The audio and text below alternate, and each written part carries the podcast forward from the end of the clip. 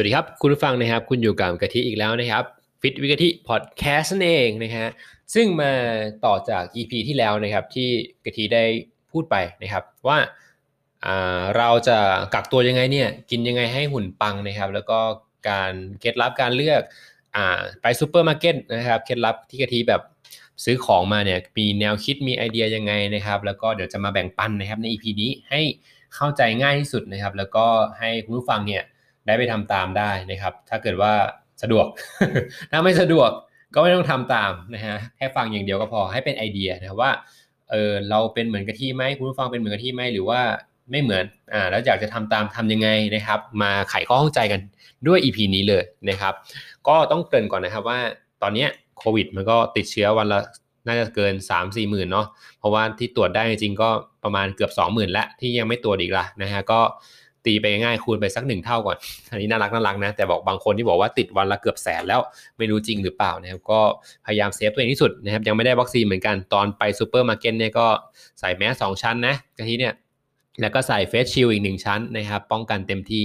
นะครับเนาะก็เกริ่นก่อนว่าการเลือกสารอาหารเนี่ยอาหารจะมีเราจะมีกี่หมู่นะให้ให้ดูจากสารอาหารก่อนมี 5 หมู่ใช่ไหมฮะมีอะไรบ้างนะครับ มีโปรตีน คาร์โบไฮเดรตก็คือแป้งนะฮะไขมัน แร่ธาตุแล้วก็เกลือแร่นะครับเอ้ยน่าจะน่าจะประมาณนี้นะห้าห้าหมู่นะแร่ธาตุเกลือแร่นะครับ ก็คืออ่าก็ที่จะแบ่งย่อยก่อนเลยนะครับ ก็เป็น 4 ส่วนนะส่วนแรกเลยนะครับ การเลือกซื้อโปรตีนก่อนหลัก ๆ เลยเนาะเพราะว่าอ่าโปรตีนเนี่ยถือว่าเป็นสิ่งที่ร่างกายเซลล์ทุกเซลล์ของร่างกายเนี่ยจะมีโปรตีนอยู่แล้วนะครับ ก็คือเป็นส่วนที่สำคัญมาก ๆเลยนะครับ ก็คือโปรตีน อ่ากะทิจะซื้อโปรตีนก็คือจะซื้อไข่นะครับไข่ก่อนเลยนะครับเพราะว่าชอบกินไข่อยู่แล้วนะครับ แล้วก็ร่างกายเราเนี่ยสามารถดูดซึมโปรตีนเนี่ยจากไข่ได้เกือบจะร้อยเปอร์เซ็นต์นะครับบาง research ก็บอกเลยว่าได้หนึ่งร้อยเปอร์เซ็นต์หมายความว่าเรากินไก่กินไข่ไปนะครับโปรตีน 10 กรัมในไข่เนี่ยเราสามารถดูดซึมได้หมดเลยอะไรประมาณนี้นะครับแต่พวกเนื้อสัตว์อะไรเงี้ยก็ไม่ไม่ค่อยถึงนะประมาณสัก 70-80%นะครับแต่ถ้าเกิดเรากินไข่เนี่ยก็ ก็จะดูดซึมได้ดีนะครับ ก็คือเลือกไข่ไก่ก่อนอย่างแรกนะครับ แผงหนึ่งนะครับ แผง 2 แผงก็ได้ก็คำนวณนะเพราะว่ากะทิจะเข้าซูเปอร์มาร์เก็ตเนี่ยอาทิตย์ละครั้งนะเพราะว่าไม่อยากเข้าบ่อยเสี่ยงนะเพิ่มความเสี่ยงยิ่งเข้าบ่อยก็จะเจอคนเหมือนคูณ2เนาะก็เข้าแค่รอบเดียวพอนะครับ แล้วก็โปรตีนก็มีไข่นะครับ แล้วมีอกไก่นะอกไก่ก็กะทิจะซื้อซื้อแบบว่าไปที่ Tops ซูเปอร์มาร์เก็ตเนาะเพราะว่าไปมันมันสะดวกนะครับก็เลย ไปซื้ออกไก่แบบ ลอกหนังนะครับนะแล้วก็ลอกหนังแล้วก็ซื้อเนื้อวัวบ้างนะครับ แต่หลักๆเนี่ยกะทิจะกินแค่ไก่กับไข่นะเพราะว่ามันมันมันเราเรากินได้อยู่แล้วอะไม่ต้องแบบไปกินอะไรที่มันแปลกๆไปกว่านี้นะครับ แต่พยายามกินให้หลากหลายเนาะกินไก่ไข่เนื้อ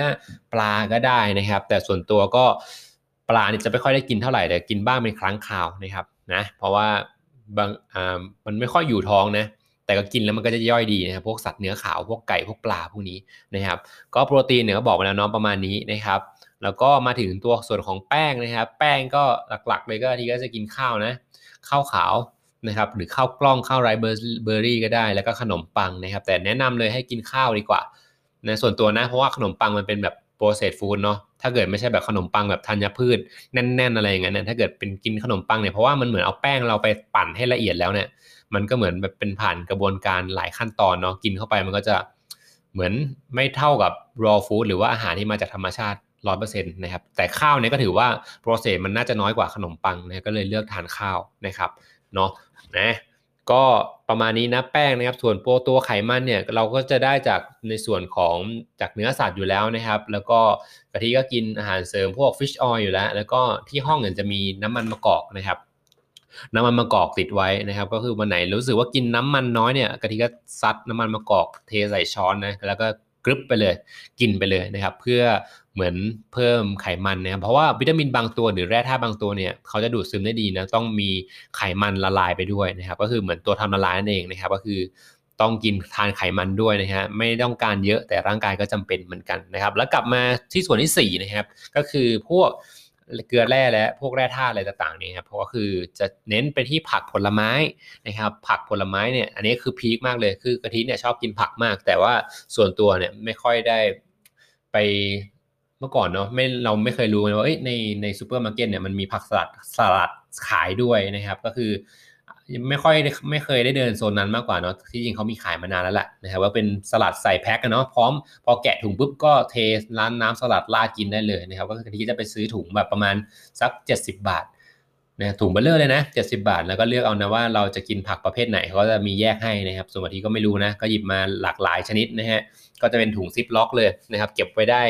หลายหลายมื้อนะก็คือถุงหนึ่งเนี่ยกะทิสามารถกินได้ประมาณ 2-3 วันเลย ก็ถือมาประมาณ 2 ถุง นะครับสถุงก็แบ่งกินเอานะครับก็คือ แล้วเราจะปรุงยังไงนะครับกะทิก็จะเอาส่วนผสมที่ไปหาซื้อมาทั้งหมดเนี่ยนะครับก็ง่ายๆเลยนะ เอาแบบมือเร่งรีบเลย แล้วก็ก็คือหนึ่งเลยเอาผักสลัดมาก่อน ปึ้งนะครับ แล้วก็หั่นไก่นะครับแล้วก็เอาไก่เนี่ยไปเวฟเข้าไมโครเวฟเนาะมันจะเร็วเพราะว่ากะทินะไม่อยากรอนะครับเวฟมันก็สุกแล้วนะครับ ก็หั่นไก่นะครับ เอามาโรยบนสลัดนะครับ แล้วก็ราดน้ำสลัดตรงนี้ นะครับแล้วก็ปิ้งขนมปังสักหนึ่งแผ่นนะครับเพื่อเป็นแป้งอะไรอย่างนี้เนาะแล้วกินด้วยกันนะครับก็โรยน้ำมันมะกอกบนสลัดนะอันนี้ก็จะเป็นมื้อที่มื้อที่รวดเร็วและได้สารอาหารครบถ้วนนะครับ แล้วก็ทำง่ายไม่เปลืองอุปกรณ์ อยู่คอนโดก็สามารถทำได้นะครับนะแล้วก็รวดเร็วสารอาหารครบตอบโจทย์แน่นอน อันนี้ก็คือแนะนำเนาะที่กะทิกินประจำนะครับ ก็คือสลัดอกไก่นะครับ บางทีก็เอาไข่ไปต้มเป็นสลัด ไข่ต้มแบบนี้นะครับเนาะก็อันนี้เป็นเมนูที่กะทิคิดว่าเออทำง่ายแล้วก็ได้สารอาหารครบนะครับ แล้วก็หุ่นดีด้วยกินแป๊บเดียวหิวอีกแล้วนะฮะแคลอรี่นี่แทบจะไม่ต้องพูดถึงเลยว่ามันแทบมันแทบจะน้อยมาก เพราะว่าผักแล้วก็อ่าไม่ค่อยจะมีแคลอรี่แล้วเนาะแล้วก็เอาไก่อกไก่เนี่ยไปต้ม แทบก็จะไม่มีไขมันและก็เป็นโปรตีนเพียวๆนะครับ แล้วก็ราดน้ำสลัดก็ดูที่มันอ่าแคลอรี่ไม่ค่อยเยอะนะครับ แล้วก็น้ำมันมะกอกก็ 1 ช้อนก็ประมาณสักร้อย ประมาณร้อยกว่าแคลนะครับบวกบวกกันบวกไปบวกมาก็ เราจะได้อาหารในปริมาณที่เยอะนะครับ กินและอิ่มนะครับ แต่ว่าแคลอรี่จะค่อนข้างน้อยนะครับมากกว่าอาหารตามสั่งอยู่แล้วนะครับอาหารตามสั่งผัดกะเพราจานหนึ่งคุณสั่ง Delivery มานะฮะแน่ ๆ เลย 500 แคลนะครับถ้ามีไข่ดาวด้วยนั่นเองนะฮะก็ประมาณ 700นะเพราะน้ำมันค่อนข้างเยอะนะครับของทอดนะฮะพวกอะไรพวกนี้เนาะแต่ว่ากับกันมากินแบบคลีนคลีนแบบเนี้ยที่กะทิพูดไปเนี่ยนะครับ ได้ปริมาณที่เยอะแคลอรี่ต่ำก็ประมาณลดลงสักครึ่งหนึ่งก็ถือว่าโอเคแล้วเนาะเพราะว่าเราอยู่ห้องไม่ได้ move ตัวนะครับการที่เราลดแคลอรี่ลงจากที่เราไปทำงานแล้วกินปกติเนี่ยมันก็จะช่วยทำให้เรา keep หุ่นของเราให้เหมือนเดิมได้ เพราะว่าเรามี activity ที่น้อยลงนะครับแคลอรี่จากอาหารที่เราได้รับเนี่ยก็ต้องน้อยตามเพราะว่าถ้าเกิดว่าเราอยากจะควบคุมน้ำหนักให้มันอยู่กับที่นะครับไม่เพิ่มไปกว่านี้ แต่ว่าบางคนกลับกัน คุณไม่ได้เคลื่อนไหวนะครับ แต่ว่าคุณกลับไปกิน อาหารที่คุณกินเหมือนตอนคุณแบบมี activity เยอะๆนั่นเองนะครับ ก็คือเป็นเหตุให้ช่วงโควิดเนี่ยคนส่วนมากเนี่ยจะน้ำหนักเพิ่มขึ้นนะครับ แล้วก็หุ่นอ่าแย่ลงนะครับ อันนี้ก็จะเป็นอ่ามิสเทคหรือว่าข้อผิดพลาดนะครับง่ายๆเลยที่เหมือนเป็นกับดักที่คอยอ่าไม่ใช่ไม่ใช่เชิงกับดักนี้เป็นแบบเป็นข้อเล็กๆ ที่แบบเรามองแบบผิวเผินแต่จริงมันมีความสำคัญมากนะครับ ตรงนี้ ก็คือกินให้สอดคล้องกับพลังงานที่เราใช้ไป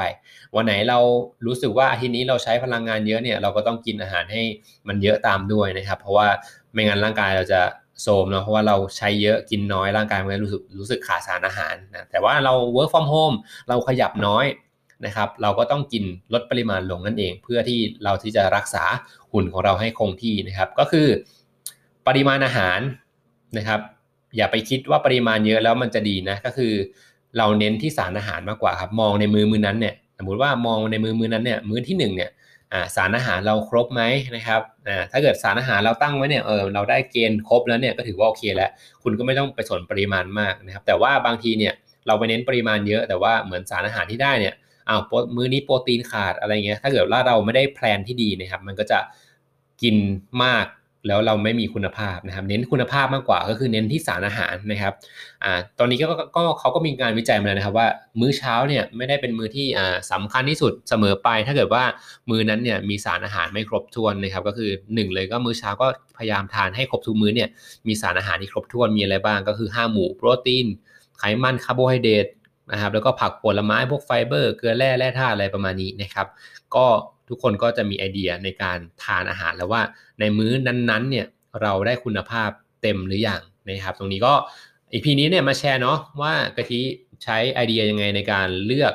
นะครับ ก็คือใช้สารอาหารนั่นเองดูว่าครบไหมนะครับ แล้วก็วิธีการปรุงก็พยายามปรุงให้น้อยที่สุดนะครับ ผ่านขั้นตอนให้น้อยที่สุดเนี่ยแล้วร่างกายคุณก็จะ